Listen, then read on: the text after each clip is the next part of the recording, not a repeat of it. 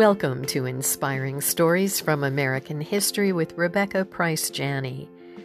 Today's story is about a popular song and its uplifting origins. In the fall of 1969, the Hollies, a popular British band, released a song that reached the top of the charts in the UK and number 7 in America that winter. One of their most popular hits he Ain't Heavy, He's My Brother, was written by Bobby Scott and Bob Russell, sung by Allan Clarke, and featured Elton John on the piano. It's the beautiful story of someone who considers taking care of a weaker person a privilege, not an encumbrance. According to some sources, the idea for the song had its origins decades before at Father Flanagan's Home for Boys in Omaha, Nebraska, a place more popularly known as Boys Town. The shelter for at risk young men opened in 1917.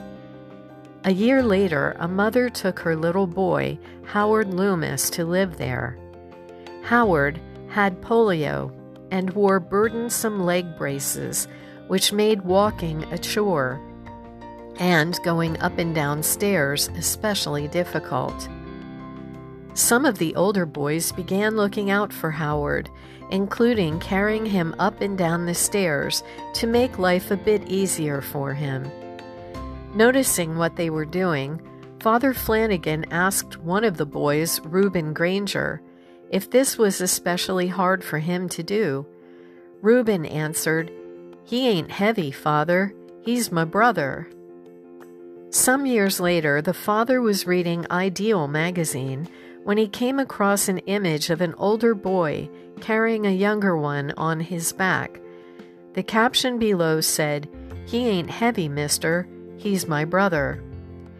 Into his mind's eye came the image of a photo from many years earlier of Reuben carrying Howard at a Boys Town picnic.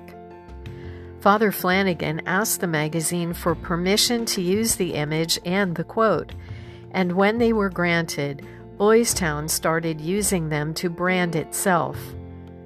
That lovely story led to the beautiful lyrics of the Hollies' classic song about looking after those who need a helping hand.